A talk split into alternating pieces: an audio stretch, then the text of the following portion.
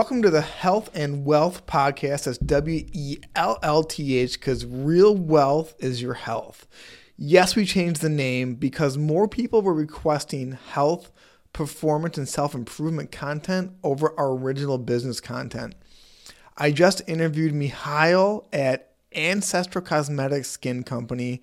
He is an entrepreneur in Dublin, Ireland. And if you are putting traditional skincare products on your face, you're killing yourself. Check out his website, Ancestral Cosmetics. We talk all about banned substances, what glycerin actually is, and how to put things on your face and skin that actually make you healthy. Such an amazing interview. Mihael, I cannot thank you enough for doing this interview. Guys, you're going to love this. And welcome back to the Health and Wellth podcast because health is real wealth. Thanks, guys. So, you're also a father of four kids. I Wow. am, yes. What do you have, boys and girls? Uh, I have three girls and a boy. Okay. Okay. So my, my oldest is uh, 13 and the youngest is six. Okay. So quite close. Uh, but yeah, it's a it's a great fun with them. It's never boring with, with four. You you as well have four, so you probably know. You know, it's a great fun. It's fun. It's wild. Uh, my oldest is six. So I have a six year old, a four year old, and my twins are two. Oh my god, So that that's even more fun. that's a good way to put it. So, Yeah. Mihael, Michael, tell me how you started or what was your motivation for Ancestral Cosmetics? So Ancestral Cosmetic is kind of a brand that started as a result of my personal need, I guess. I started to to switch my own products. I started, I'm like, you know, what's what's the most obvious thing that's the most toxic that I'm using? So I started with, with, with the obvious ones like shower gels and you switch for a natural soap and then you, you, you see toothpaste. So you want to switch toothpaste and then you see the lotion and the moisturizer and you want to switch that. So it basically took me on this journey where I uh, realized that okay, you start to search for an alternative, and all of these natural brands pop up, and then you start to look into those. And what what really motivated me is when I realized that all these natural brands are not really fully natural because this natural became kind of a marketing slogan, which brands use to say, okay, we are natural, but when you actually look at their ingredients, like a good 50% of them is not natural or is kind of half natural and the products are not really more effective compared to what you can buy in a, in a random grocery store. You just basically end up paying a higher price for a worse product. So i'm like you know there must be a better way to do this and i started researching all, all these ingredients i really looked into history you know what, what ancient egyptians use what ancestors in different cultures use across the world and that that basically led me to beef tallow as one of the main ingredients in, in almost every single soap in the history, in almost every single ocean in, in the history, wherever people had access to, to beef and uh, to, to ruminants, they, they used animal fats like tallow, they used lard as well, uh, which is a fat from the pigs. So all of these animal fats were basically used in soaps, in body lotions, in creams, in, in, in everything they use. So Cleopatra used a cream that's, that's made from beef fat, like probably like five, 6,000 years ago uh, and it was quite complex. So it wasn't just you know you melt the beef fat and you put it on your face, but quite a complex recipes and process and essential oils that they mixed in. Quite quite similar to the tallow balm that I produce now as well. Okay. It's so interesting. On your website, you say that most of the natural products for the big companies are less effective, more expensive, and they're just water and glycerin. But they say it's organic because the coconut oil is organic before it goes in, but everything on the other side is not. So, Absolutely. what is glycerin? Great, great that you bring that up. Yeah, what is what's Yeah, glycerin? so glycerin is basically it. It first to, to you know to clarify. I don't think glycerin is necessarily toxic or anything. It's quite beneficial for the skin. The problem with glycerin is really uh, the majority of uh, glycerin that commercially is available today and that's used in skincare. It's basically a byproduct of biodiesel production, which is where they take a lot of uh, different cheap seed oils, as they're called on the internet in the in this you know popular culture now. So basically, that's like rapeseed oil or canola or sunflower, those kind of oils, uh, which are a waste product, which they then turn in a in a chemical process into this biodiesel, which is a fuel then for different trucks and things that uh, that use it. Uh, and one of the byproducts of that process is this glycerin, which is then used in a lot of skincare. And whenever brands say they use vegetable glycerin, this is what they refer to. So they, it's basically made from vegetables, which is sunflower or rapeseed or, or different kind of vegetables that are produced for this uh, oil. So basically, this is just a cheap byproduct, and it's it's it's a, not as toxic as you know petrolatum or different ingredients like that, but it's certainly not as beneficial as completely natural things like beef tallow uh, that are much better and full of vitamins, minerals, provide much much greater benefits for the skin. So, if I'm understanding this correctly, when they're making fuel, you said for tractors, a byproduct yes. is this glycerin, and then they package that byproduct into the lotion that we're putting on our faces. Exactly. How could anyone yeah. ever buy skin products again knowing that? exactly yeah there's a lot of a lot of things on the ingredients list when you you know when you go into those things that they use that they put you know it's always the smallest font that they use on the ingredients list and it's a good reason for that because a lot of those things are toxic they're even if they're not toxic so glycerin for example it's not specifically toxic but it's not particularly beneficial either it's just a cheap thing that that is a big, big like kind of filler in a, in a product you need a lot more that that's I think you know the, the main result is you need a lot more of the product to get the same result. Because if you take the the tallow balms that are made from beef tallow, you just need tiny little amount compared to a normal glycerin and water cream where you spread basically a lot of water and glycerin. So, what are the ingredients? Your most selling product is the tallow, the beef tallow, the first one on your website. Is that the? Yeah, that, that that's kind of the first product that started it all, uh, which is basically a tallow and honey balm. Okay. So it's a mix of beef tallow, olive oil, honey, beeswax, and then some essential oils uh, that are each uniquely beneficial for the skin.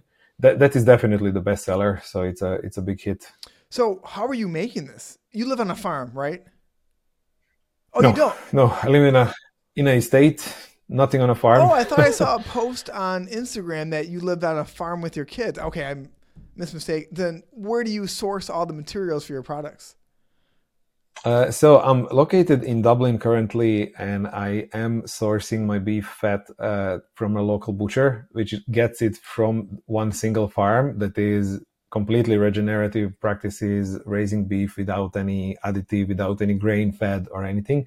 So basically, it's Irish beef, which is in Ireland is full of grass. You know, to give you the context, everything is green. That's grass. And uh, basically, beef and the cows are outside most of the year where they eat just grass. There's plenty of it, and it's the cheapest thing for farmers. So that's why you know when they say Irish beef is good, that's what people mean. And quite often you see you know Irish butter as as being kind of highest quality and those kind of things.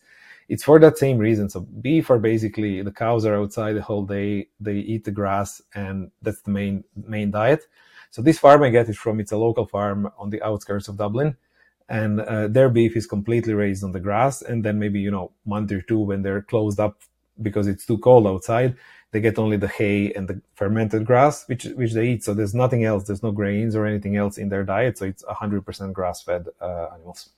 So so basically i source i source fat from from those cows. I melt it at home uh, using a special process so you don't feel uh, when you use it in cosmetics you don't want to just melt it uh, as you normally would.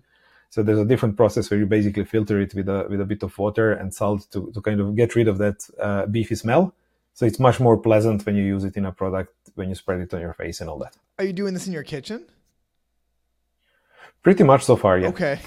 So in a ma- it's been a lot. Yeah, it's growing so far. So yeah, kitchen is okay for now, but I think we're gonna have to move out soon. Like move out of your house or move to a facility to. No, I mean move out from the kitchen into into a bigger space because yeah, kitchen is getting too small. When did you start? What year did you start the company? Uh, we started. Uh, oh, it's probably two months ago. We started selling. Okay. It's not around two months now. Yeah around mid, mid of February. I'm assuming you're getting a lot of business though, because everyone I've told about these products want to buy more of it. Yeah, it, has been great. I'm very happy with with you know uh, how it's going so far, and what what makes me most happy is you know people coming back. Uh, people buy it once, they use it for. It, it's been two months, so you know after a month, when you get a return order, the same customer that comes back after a month and buys more of the same thing I think that's that's the that's the best thing for me and a, and a signal that you know you're doing the right thing. Obviously, with, with the reviews and everything, I'm, I'm very happy with the with the people, the way people are accepting. Well, how could you not come back? The options are tractor oil or organic beef tallow and honey. That's so. Do you eat a specific diet that's similar to your skincare products? Because on your website you mentioned that you cook with the same oils for your kids. Exactly. Yeah. So basically, the same the same fat that we melt, I always get uh, the best, and that's an interesting thing. I always get the best batches that I have for the product, and then the worst ones that I'm kind of not fully happy with them, I leave those for cooking. so we cook with the same tallow basically at home. Uh, whatever it is, you know, whether you, you make a stew or you sear a steak, tallow is one of the best fats uh, to cook with. So the same thing that we use. Okay. And do you follow a specific diet, like a paleo diet or carnivore diet? No, not really. It's uh, I'm eating everything basically in the in the family. We are all kind of with with kids they eat everything as well. Not, nothing special, nothing specific. We do try to, uh, we always kind of as a family try to eat more clean foods. And what I mean by that is not buy the food in the packaging and to buy as little of those as possible and to basically get, you know, get the fruit, get the vegetables, get the meat, and then prepare the food on, on our own at home. It is. And I think that that's really the key to, to kind of get the cleanest, the cleanest food that you can.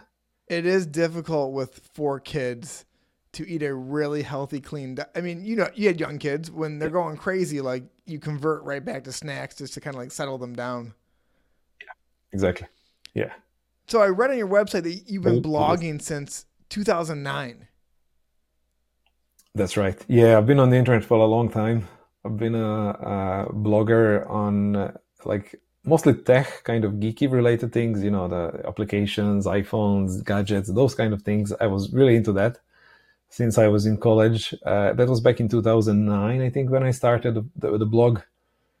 And that was crazy. I blogged for years. I think it's still probably online, the, the, my first blog, which is in Croatian. So it's a good thing people want to understand what I was writing.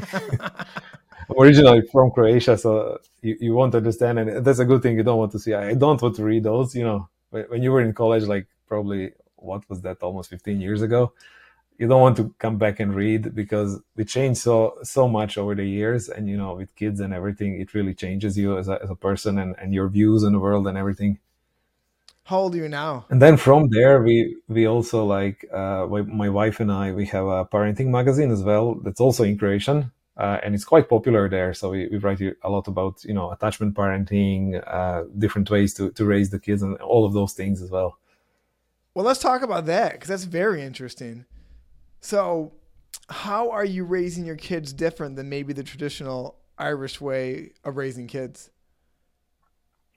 That's an interesting one. So, so basically, uh, the, the main focus is this what's called attachment parenting, where you don't apply, you know, the traditional cry it out and time out methods or, or punishments or those kind of things, which quite a few people would uh, use to this day. Uh, but instead you connect with your kids in a way where you instead you know saying to the kid you know you are in timeout go to your room those kind of things you come closer you see what what is the emotion that your child is feeling and you try to empathize with them and and see why are they feeling that and you know what's behind that emotion and to kind of try to connect because the, the whole logic of this uh, parenting method is that kids want to connect with their parent and they want to be close to us as much as possible which is especially you know you, you, know with the young kids they always want to be on your lap. They always want to be close to you. So it's really that that's the core point of it uh, to come close to the closer to the kids and not push them away with timeouts with punishments with all of those with all of those things. What motivated you to explore this kind of parenting? This was all my wife. I take no credit there. She was you know when when when like uh, when she was pregnant with our first, uh, that was back in probably 2020, 2010, around that time, 2010, 2011. She was really into it and she was looking, you know, I guess when you start with your first kid, you're kind of completely lost. So like, what, what do I do? Uh, how, how do we raise this child into a person and, and, you know, all that. And she was really into this. She was researching, reading books, really going in depth with that and she started some Facebook groups that were a big deal back then about those kind of new ways at the time. Uh, that was all back in Croatia when we when we lived there, and uh, that's how one thing led to another. we, we started to go into that more and more. And you always, you know, you talk with, with the wife and two of us kind of talked about it a lot. The group grew that she started on Facebook. So there was an interest from people. And I was like, you know, maybe we should start writing a blog or something like that. Me coming from the blogging kind of background, I was like, you know, natural thing, start writing a blog, see what people think. And it was, it was great. It was a good hit. And we started writing the, the blog in probably 2015, 2016 and still going to this day. It's quite popular, uh, quite popular magazine. What's the name of the magazine? It's in Croatian, but basically means like a modern parenting. Uh, quite simple, kind of to to to basically say that we it, it's a modern way to to raise kids this way. It's a better way than you know the traditional punishments and all of those. Is it at all translated in English? Uh, no, it's all it's all in Croatian, but yeah, I guess you can probably use the Google Translate to to, to read those. Okay, I'd love for you to send me or an article or something from. Absolutely. Yeah. Yeah, I, I will share the link. Yeah, I'll put it in the show notes. So then, what is the traditional parenting compared to the traditional parenting? More like a dictatorship, and this is more of a republic, I guess. Absolutely, it, it, it's something like that. So a lot of things, uh, it goes from you know the, the the things that are obviously bad, like uh, the physical violence or punishment, uh, but also things like timeouts, where you kind of push your kids away instead of pulling them towards you. So I think that, that that's the main point of it. You don't want to push your kids away. You don't want to apply punishments and and, and take away you know privileges, uh, but rather connect with the kid and see why some behavior is happening. It's basically look at the root cause that's behind the certain behavior rather than just behavior itself. And like, you know, if you're screaming, you know, you're punished, but rather why are you screaming? And then kind of try to look why and, and try to see, is there a reason to fix it? Because obviously when you, when you come to the root cause of something, it's much easier to fix it rather than just trying to fix the symptoms. So it's, it's basically the, the, the root cause, a kind of approach I call it to, to parenting it's very akin to your cosmetic company where you're trying to find maybe the root cause of skin issues or the root cause of health. Same thing for parenting. So in this parenting style, it's not that you're not correcting or punishing your kid, but is it that you're not isolating them or you're not withdrawing love from them because that can cause more damage long term? Pretty much. Yeah. Okay. Pretty much. So you're connecting. You're you're. It, it's really a lot of uh, open communication so like talking with them, what do they feel? What do they want? Why, you know, why something is happening? Why do they think they need to do something? Or why, why, you know, if you don't want to allow them or give them something, why you're not doing it? And, and kind of explain yourself and explain your reasoning for parenting. And what we've seen over the years is really that kids understand more and they are capable of understanding more than we give them credit for. Because a lot of people, I go crazy when I see uh, people, you know, with the kids in the store and, and, and things, and they kind of talk down to their kids, like, oh, yeah, you're a good boy. And uh, basically uh, treating a child like a dog, I call it. Uh, but I think we should treat kids as equals to us. And from my personal experience, whenever we treat our kids like that, we've always had them understand and come up and, and, and show the emotional ability to understand more complex things that we, we kind of think that they are capable of. How does have you talked to any other Americans about this parenting style? Because in America, there's a huge concern of what's called like helicopter parenting or smothering, where we're almost treating the kids too high on a pedestal and becoming too entitled. But this is totally different. This is treating them as equals yes. and finding the root cause. What do your American friends think about this? I haven't talked a lot with, with, with, a lot of American friends about it, uh, but I know it's it's quite popular method in U.S. around the world in in the Western world as well. Uh, there is, I think it's Dr. William Sears is one of the main proponents of uh, the parenting, and there's a lot of books that he has on the on the whole parenting system and everything. Okay, so are your kids homeschooled? They, they are. are. Yeah, we are homeschooled. Have they been homeschooled since the beginning? Not really. So we, we are homeschooling since 2020, probably when, uh, when the COVID hit. They were in school until then, but then we were like, okay, you know, now with, the COVID and, and, and closed schools were closed for quite a few months. Uh, and then everything was quite restricted with uh, with masking, and it was quite different experience, I think, for the kids in the schools to to kind of go, and there was lack of that social connection. And you know, whenever I say to someone that we homeschool, the first question that everyone has is like, "What about socializing kids? And are they not going to be alone and everything?" And I'm like, "No, quite the opposite. We, we kind of that that was the reason we started homeschooling." because school lacked this uh, social interaction. I was like, it's not really good to send kids to school because they were playing in their little kind of bubbles or groups. They were isolated. They couldn't play with who they want. They were just, you know, paired with maybe two or three kids and they had to play with those kids. I was like, no way we're doing this. And we, we kind of always wanted to homeschool. So this was a really good uh, way to start. And we never look back. It's great. We love it. Kids love it. Uh, they meet regularly with other homeschooled kids and they're very social, much more social than they, they ever were. I find that when I meet homeschool kids now, because my kids are six through two, that almost like the homeschool kids are maybe more articulate or they look you more in the eyes when they talk to you. I think if you do it right, which you seem to be, they're not lacking social skills. They actually have more social skills. Exactly. So, yeah. do you find other parents at homeschool and that's how you connect the kids? Pretty much, yeah. So there are different groups like Facebook or, or Instagram, or you kind of connect with different parents, and then based on where you live, there's local meetups. So it's usually once per week, but we, we arrange meetups whenever kind of people are are happy to meet, and then we basically meet and kids play. And I think you know what's good with that is that in school kids are always same age in same class and they play with the same kids. In homeschooler meetups, you, you have kids that are you know four that are not even you know still legally in school or anything and they play with teenagers that are maybe 12 13 so kids are much more used to playing and interacting with kids that are not their own age. So they're i think they're easy much easier to connect to, to adults to, to different kids of different age and and much more social in general. They, they know about themselves what they want. I think that's so important. Do you know who michael coomer is? He's a blogger. He he was on my podcast a couple weeks ago he homeschools his kids and he described it the same way you did where you have a four year old a 10 year old and a 13 year old and they all interact. And that's actually more natural how our brains evolved than to be like stuck in a room with a bunch mm-hmm. of six year olds at one time.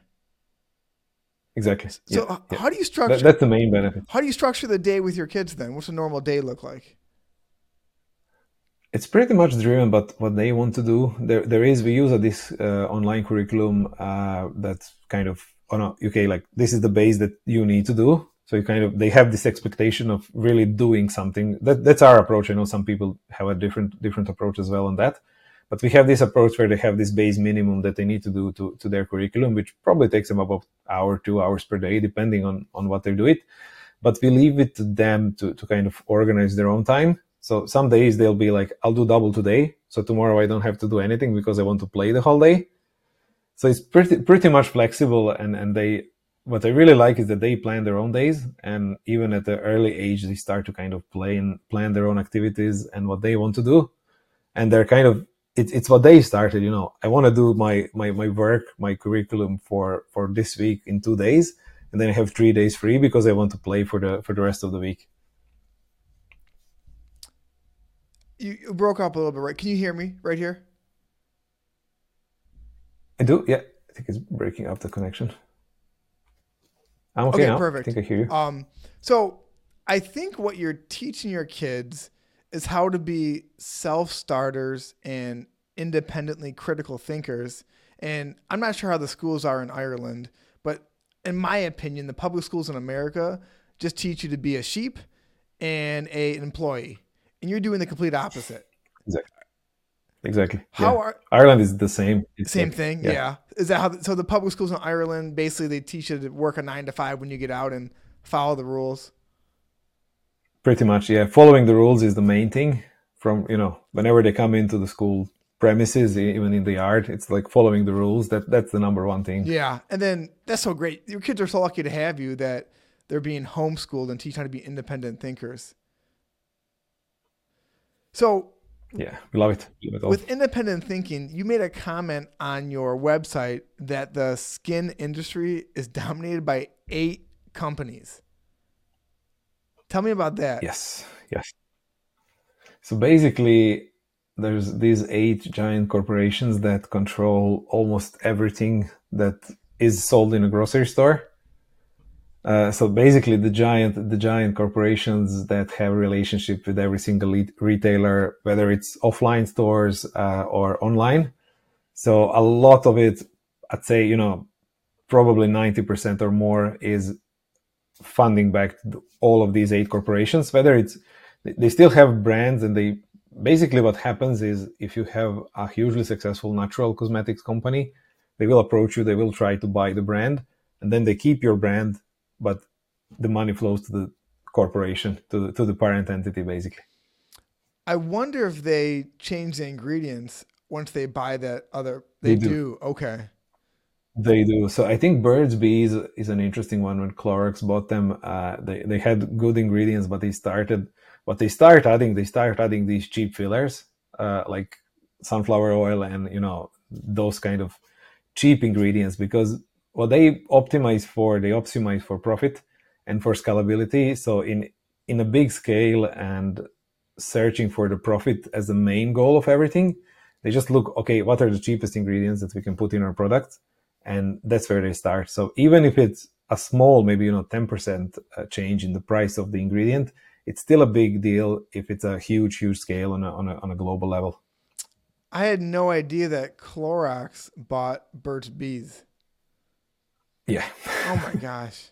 it went it went downhill from from the moment it happened. Yeah. Yeah, not downhill from the profits of the original owners, but down downhill no. for the quality of the product quality. So yeah. is the shelf life shorter in your products? No, it's pretty good. So tallow is, is, is quite stable, and I also add beeswax, which helps to you know tallow is on its own can be, especially if it's a warm weather, it can be softer. So a bit of beeswax really helps to kind of stabilize it. So when you when you have the texture, it, it's pretty much similar to any kind of moisturizer or cream that you would have. Maybe a little bit harder than you know kind of normal water-based creams, but uh, pretty much stable on, on all weather. Okay. So what drew me to you originally, I'm a dentist. I'm not sure if you know that. Um, and the the first video that popped up, you said toothpaste sucks. So tell me why toothpaste sucks. Yeah. Absolutely, yeah. I think th- that one went pretty viral on TikTok. A couple hundred thousand yeah, views and uh, different kind of comments. Uh, because it was um, it was about basically the whole video about seven ingredients that are present in almost every toothpaste. You know, whether common like the grocery store brands or even the ones that are called natural, and glycerin again being the main one as well. So, so the what is the sodium yeah. lauryl sulfate you talk about? So sodium lauryl sulfate, basically a common detergent, the thing that makes the toothpaste foam uh, that's found in anything. So like body wash, dishwashing liquid, all of those things are kind of based on the SLS or sodium lauryl sulfate.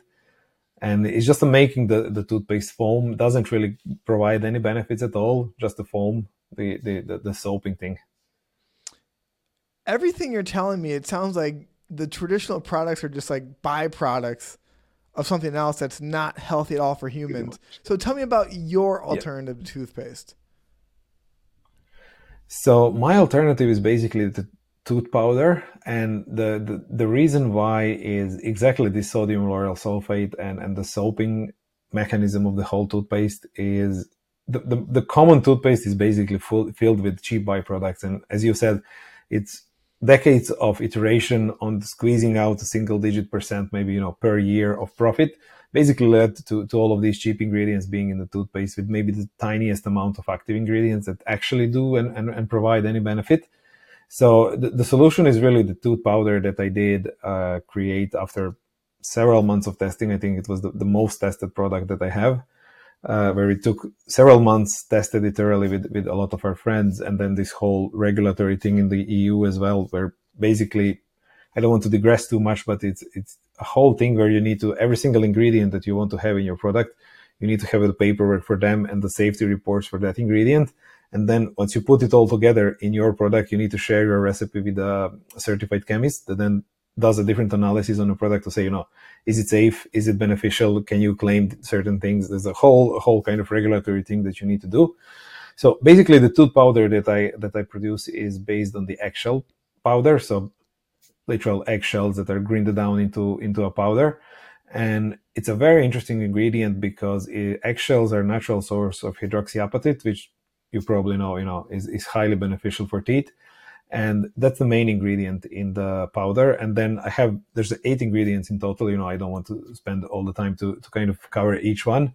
Uh, but there's uh, activated charcoal, there's xylitol, which is a birch uh, sugar that's kind of tapped from the birch trees, uh, and a lot of different things like peppermint leaf, magnesium chloride, a lot of lot of things that are uniquely what what I aimed for is basically to create an alkaline environment in the mouth to prevent the, the bad bacteria, and then to try to get as much of the benefit to remineralize teeth and to effectively clean them. So that that, that was the main. that agency that you talk about. Is that the equivalent to America's FDA?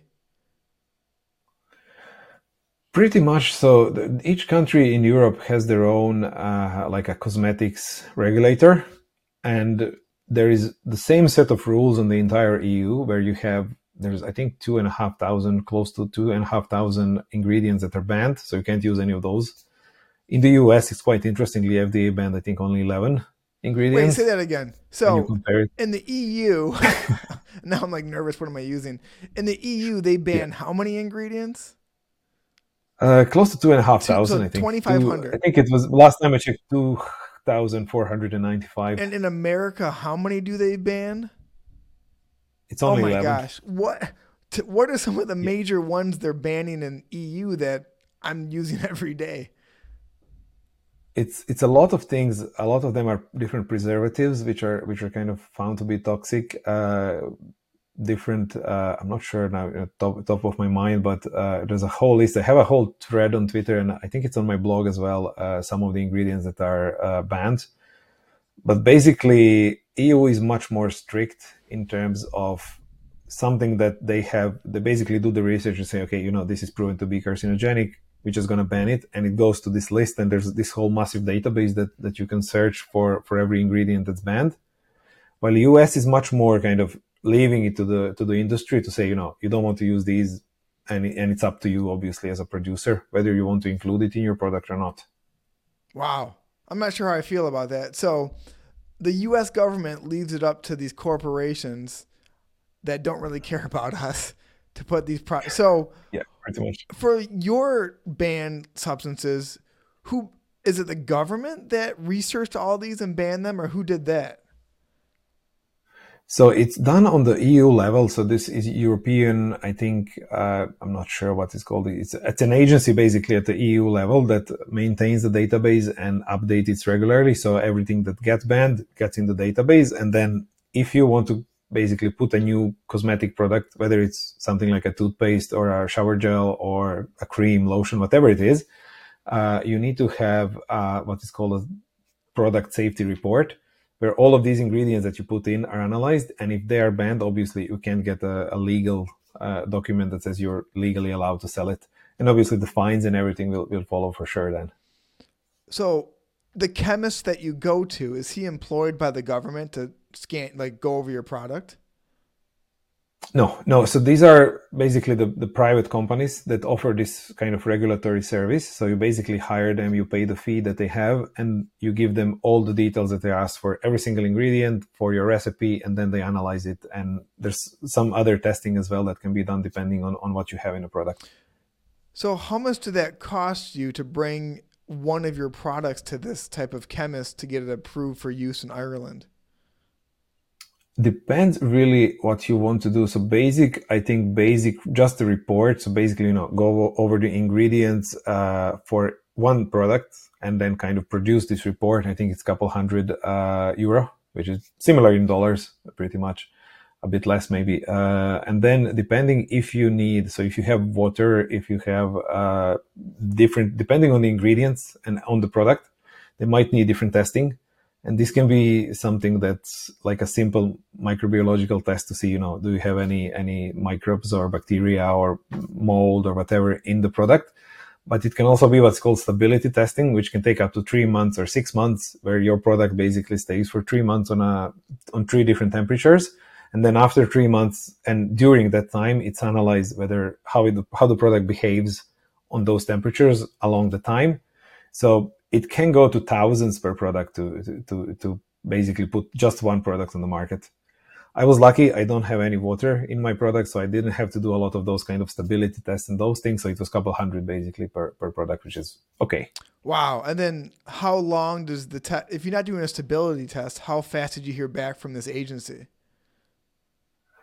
The minimum, I think, is six weeks. Uh, to, like no complications, straightforward case. You have all the paperwork, you know, everything is perfect on your side. That I think that's the minimum six weeks from the moment I send it to them until I hear back, like, okay, you know, you can sell now. And then obviously the labels where you put on your product, this whole regulation for that. So how you list the ingredients. That's why you have, when you look at the every European product, you have all these uh, Latin names, which are called INCI name, international kind of uh, names for each ingredient and you can't just list them any way you want. You need to list them in a certain way, and you need to list them with these INCI names for each single ingredient. And there's a whole lot of other, you know, um, there, there's a lot of companies that just have the main business they do is this regulatory testing for for compliance of cosmetics. So, where do you find these rules on how to list your ingredients, and how do you list the ingredients in your products? Uh, so basically, there's every country, Ireland has this uh, cosmetic regulator. They have a website and it's quite good, and they have guides and, and give you all the information that you need. So it's not that you're completely lost. It's the guys are the the guides are quite good, so you still have some support and you can you know go into it and see okay what do I need to do. I have this guide, and then you kind of follow it, different checklists and things that you can do and basically you just want to make sure that you follow all the rules because otherwise you're in trouble. So yeah listing the ingredients i think you need to start with the with the one that you have most in the product and kind of goes down from there. How do you feel about because i'm like i'm like kind of put back right now. Um would you, would you rather run a business in america where there's less regulations or run a business in ireland where there's more regulations I think it's definitely easier to run a business in America because you you basically create a product and you sell it and it's you know it's up to the consumers and the market to decide whether, whether your product is any good whether they want to buy it and, and all that. But in terms of cosmetics i think europe and european products are definitely safer because you have a lot of these brands that are great in america and that are you know really taking care that they have great ingredients and great products. Every brand wants that because that you know means that you have happy customers and, and, and good products long term. But you can also much easier if you are if you are not thinking about it and if you just want to you know make a quick buck it's much easier in the us to, to sell something that's bad that that's moldy or whatever than than it is in europe. I guess the question would be you kind of already answered it you'd rather be a consumer than in ireland than a consumer. Absolutely. Wow Absolutely, definitely rather be consumer in Europe than in the US. But business wise, US is easier for maybe, sure. Maybe you should start your business here and then go back to Ireland and then consume the products. Absolutely, yeah. Just buy from Europe and, and sell into yeah. the US. So, what is your background? Are you an engineer?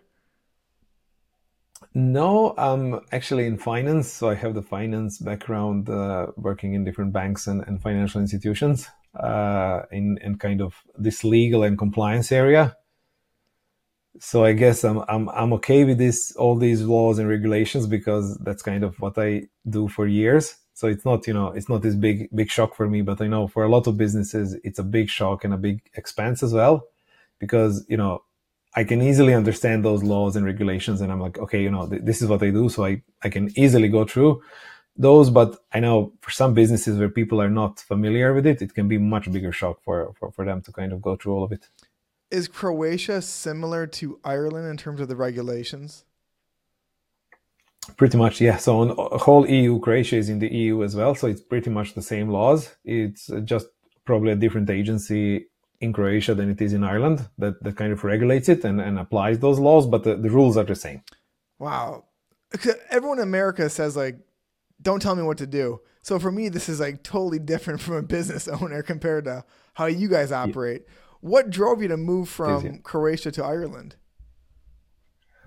Uh, it was just a kind of uh, business and jobs. Ireland is much better than Croatia was uh, when we moved out. Was just joining the EU, so Croatia is a much poorer country. It's it's much harder, you know, to, to build a career and to, to get better jobs. And even business wise, I think the, the taxes and everything it's much easier in Ireland to to kind of start a business and, and run a business as well. So when did you move to Ireland? Uh, we moved. I think it was 2015, so some almost eight years ago now. Okay, so you already had kids in Croatia, and then you moved everyone to. We did, yeah. Okay. Yeah. Did your kids have trouble adjusting? Not really. They were all quite small when we moved. Uh, so the oldest one was probably she was just starting school when we moved here. Uh, it was maybe a shock for them for for the two or three months, but we, we kind of before we moved, we we started them on uh, YouTube and cartoons in English Okay. to to help settle learn the language. But I'm I was shocked how how quickly they pick up the the new language. They didn't know a word, and you know, three months later, they have this perfect English, perfect accent, and everything. And I'm I'm here, you know, a grown adult. I'm struggling with accent to this day, and some words and, and some you know phrases and and how to speak because they just pick it up and they have the accent like they're born in Dublin. Wow. So the main language in Ireland is English that you speak? It is English in Ireland. Okay. yes. It's not Irish? Uh, Irish is rarely anyone speaks it. There are some certain areas in, in Ireland where people would speak Irish, but most people just speak English. And Irish is one of the mandatory kind of subjects that, that people need to learn in schools. But a lot of people just learn it and forget it. So it's kind of half dead language. Maybe Irish wouldn't agree, but uh, rarely anyone knows it. Rarely anyone speaks it. Oh, I had no idea. I'm assuming everyone in Ireland speaks Irish and everyone has like red hair, but apparently that's not the case. No, not really, not really. But yeah, th- there is a lot of there's different schools and the whole community that really is trying to preserve the language. I don't know a single word, so I'm kind of you know, Um, I'm English. English is as far as I can go. yeah, I mean, you speak very well English, by the way. Yeah, Yes. absolutely. So, how are you competing with these bigger companies as a small company? So the main, I, guess the main thing is I, I started doing these TikTok kind of short form videos and Twitter. Twitter has been great. I love Twitter and uh, I've used Twitter since probably 2008, 2009 when I started my blogging. And then I stopped using it for a while and then I came back and I'm like, okay, Twitter is still fun. And uh, it's been great. I think there's a, a whole community of this uh, kind of health related topics and uh, the basically talking about what's good for you, what's bad, you know, whether it's cosmetics, whether it's food, seed oils, all of those things. The community is booming on Twitter and I think it's a great, great platform. So I started there when I started the business, started tweeting a lot about different threads about whether I talk about toxic ingredients, whether I talk about good ones.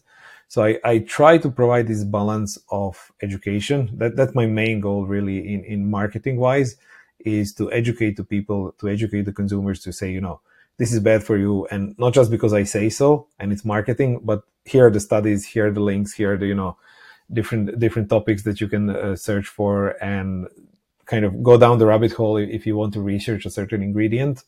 And I really try to educate people on, on common cosmetics, on ingredients in those and how to recognize good ones from the bad ones. And like, likewise, I try to provide a bit of balance. You know, I don't want to be just bearing the ba- bad news all the time and saying to people everything is bad and then like everything is terrible, but try to balance it out with, you know, what's good. So natural products, natural ingredients, whether you talk about tallow or honey or, different bee uh, products like propolis or, or beeswax. So I always try to bring up this balance of good and bad on, on, on that scale. Do you get any pushback online about your natural products?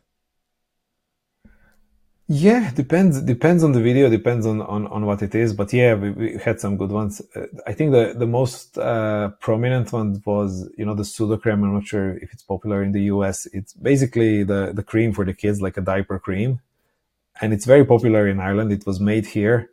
Uh, one of the pharmacists from Dublin created the cream, and it's still produced in Ireland today. So Irish kind of take uh, it's it's a kind of a cult status uh, that Sudocrem has in Ireland I, I made this video on TikTok where I talked about, you know, the bad ingredients inside of them. There's quite a few kind of stabilizers and preservatives that are not as good for, for, for the skin. And I linked to studies and all that. Uh, and then it was this huge backlash in the comments like, oh, what are you talking about? Sudocrem is the best thing because it, a, it has this kind of a cult like status in Ireland. And everyone was like, you're talking nonsense. Have any of the companies reached out and say, don't talk about our products? No, okay. not really. I hope yeah. they don't, but you never know. Everybody in America, so they everyone is so litigious. They sue everyone. So if I say one bad thing about an American company, yeah. I'm like in jail the next week. yeah, there there is that danger and the and the risk. Obviously, I I don't try to you know badmouth just the product and say okay this product is bad, but I always try to say why and it, it's about the ingredient. You know, I don't think any product or any company wants to be bad on purpose but due to profit and, and different things like that, it's the ingredients that they use that can be good or bad. And it's always different studies and different analysis that that's done on that particular ingredient. So I always try to link to those and say, you know, not just me talking that some product is bad, but here are the links to studies and smarter people than me said something about those ingredients. And, and, and that's why I'm kind of always try to call those out.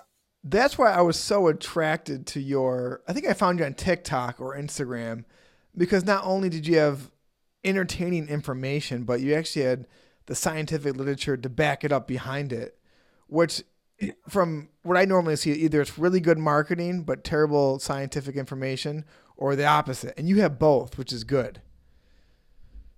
Yeah, absolutely. So, what advice would you have for somebody who's trying to start a small business in the health industry? I guess the, the main thing is just go for it. I think, you know, uh, I, am not afraid of competition, even if there's people who want to do the same thing that I'm doing. I think the, the space is so big and I think it's a great opportunity for, for every single person or every single brand that wants to start and they wants to try and create something. It's much harder than, than it looks uh, once you start and once you go into it and then you want to create everything and you have all these big ideas so I think the, the main advice, main main tip is just start, just go, try, you know, try to make something, see where it leads you, iterate on that, and, and just keep keep pushing. That's what I keep try, trying to say to myself as well, you know, to, to keep myself motivated, just keep pushing every day. I totally agree. And then we seem to be around the similar age. It's like you're always like 10 years away. Like when, when you have an idea, it's like another decade till you actually like make that a full time career, a full time idea to fruition. And I think you're yeah. doing great. So we're coming up on the hour mark. I always have two questions when I end the podcast. The first is, what is the biggest takeaway you'd want the audience to have from this interview? I guess the biggest takeaway is to whenever people go to a grocery store or whenever they buy something online, is to look at the thing that says ingredients. You know, turn it around on small uh, small print and see what's inside. And there's a good app that can help with that. It's called Yuka, Y-U-K-A. Uh, I can send you yeah. a link if you if you want to include it as well in the notes. It's a great thing. You basically open the camera on your phone, you scan the barcode, and it gives every product a score from zero to 100, 100 being good and zero being bad. And then if there's any kind of problematic ingredients inside, you can get link and details and links to studies and all of that. And it's basically how I start a research into every single ingredient and every single product you, so you scan it and you see all the info. So I, I, think that's the biggest takeaway. You know, scan your product, see what you're buying, and, and kind of get to know the ingredients in, in that. That's Yuka. You said how do you spell that? It's Y U K A. Y U K A. Great. Okay. Now I think your products are amazing. I'm gonna buy them as soon as we end this conversation. Can you tell everyone where to find your company, Ancestral Cosmetics, and how they can get a hold of you? Absolutely, yeah. So it's ancestralcosmetics.com uh, on the that's a shop, and then on the social media, it's Ancestral Skin on Twitter, TikTok, Instagram, Facebook, all the social media. Where's your biggest following? Is it on Twitter? Uh, Twitter is quite good. Yeah, I'm, I'm, quite small. Just started on Instagram recently. Twitter and TikTok, I think, are, are the biggest. Okay, ones. great. Well, I had such a good time talking to you. I really appreciate this. Same here. Yeah, nice enjoy the rest of the day, and I hope to see you soon. Absolutely. Right. Thank you, Mr. Thank, thanks for the Absolutely. invite. Talk to you soon. See you. Bye bye.